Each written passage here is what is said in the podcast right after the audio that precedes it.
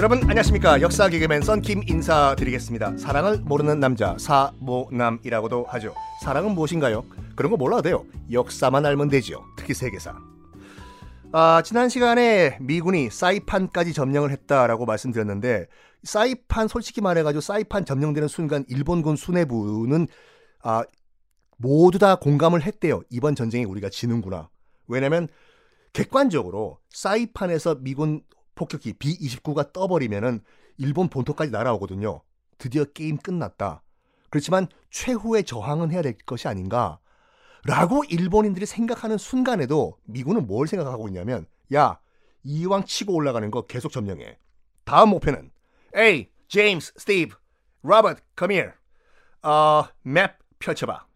여기서 map이란 건 영어로 지도를 말하는 거죠. 그 정도는 아신다고요? I'm sorry. 딱 펼친 다음에 um, 다음 타겟 다음도 영어로 하라고요? Next target 어디로 할까? Um, right here. What's the name of this island? 이거 이름 뭐야? 이오지마. 이오지마 섬을 다음 타겟으로 잡는데 지금까지 말씀드렸던 과달카날은 솔로몬 제도 소속이고 사이판은 또 사이판이죠. 이오지마는 큰 의미가 있는 게 뭐냐면 여긴 일본 영토예요. 만약에 점령을 하면은 미군이 처음으로 점령하는 일본 영토가 되거든요.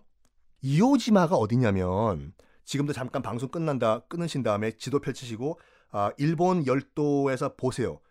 도쿄에서 정확하게 남쪽으로 쭉 내려오면은 한 남쪽으로 1000킬로 정도 되는 곳에 있는 섬인데 태평양에 있는 섬인데 여기도 요즘 그 코로나 전에 여행 가시는 분들이 많더라고요. 배가 그 배가 나가사키에서 출발하거든요. 나가사키에서 출발해서 쭉 가서 이오지마에서 온천도 즐기시고 하는데 어, 사이판도 마찬가지지만 지금 가면 얼마나 아름다운 남태평양 섬이에요. 휴양지인데 사이판도 2차 대전 때 수많은 그 영혼들이 사망을 한 것이고 이오지만 말도 안 더 심하고 특히 나중에 좀 더 말씀드리겠지만 오키나와 전투는 정말 이건 귀신들이 아유 네 어쨌든 미군이 이오지마를 점령하겠다라는 첩보가 이제 일본군에도 들어가죠.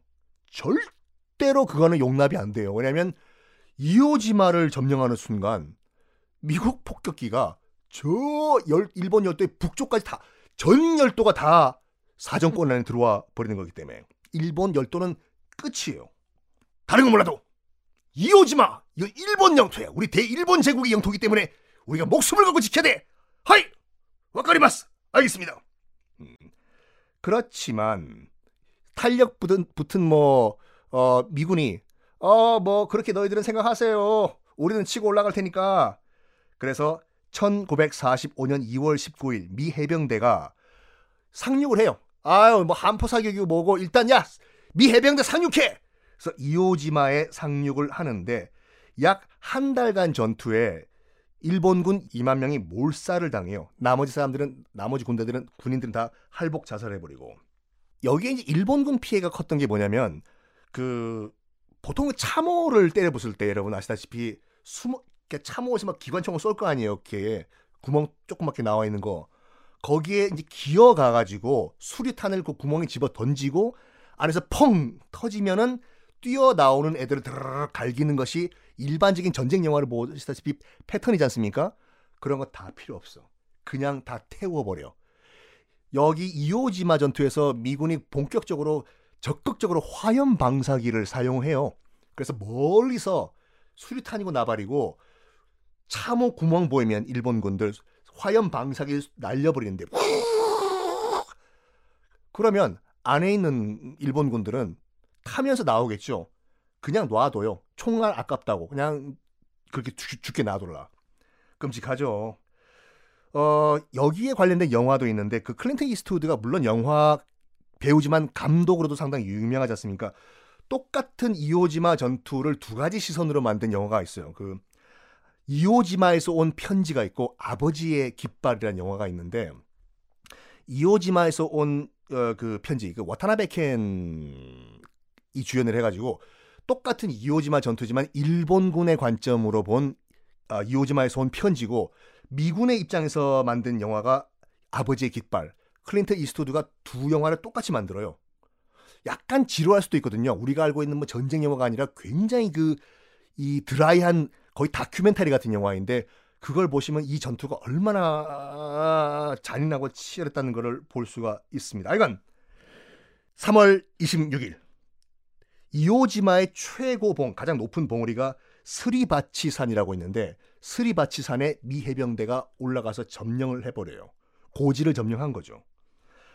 스리바치산 정상에 올라가서 이 미 해병대가 성조기를 땅에 딱 꽂고 쫙 성조기를 개항을 합니다. 여러분 그 2차 대전 관련된 흑백 사진 보면은 그 미군들 해병대 몇 명이 성조기 어마무시한 성조기 딱 그 산 꼭대기 꽂는 그 사진 보신 적 있으시죠? 그게 바로 이 장면. 아, 이오지마 산 꼭대기 꼽는 거거든요. 물론 뭐 조작설도 있고 한데 어쨌든 간에 이게 어떤 의미가 있냐면 이 태평양 전쟁 이, 이 발발한 후에 일본 영토에 처음으로 꽂는 미해 성조기의 모습이 바로 이 이오지마 전투입니다.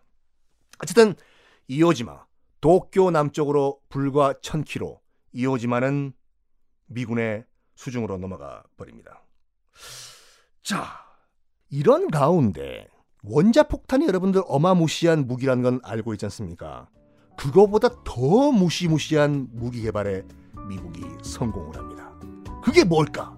원자 폭탄일까? 아니요. 그거는 다음 시간에 공개를 하겠습니다.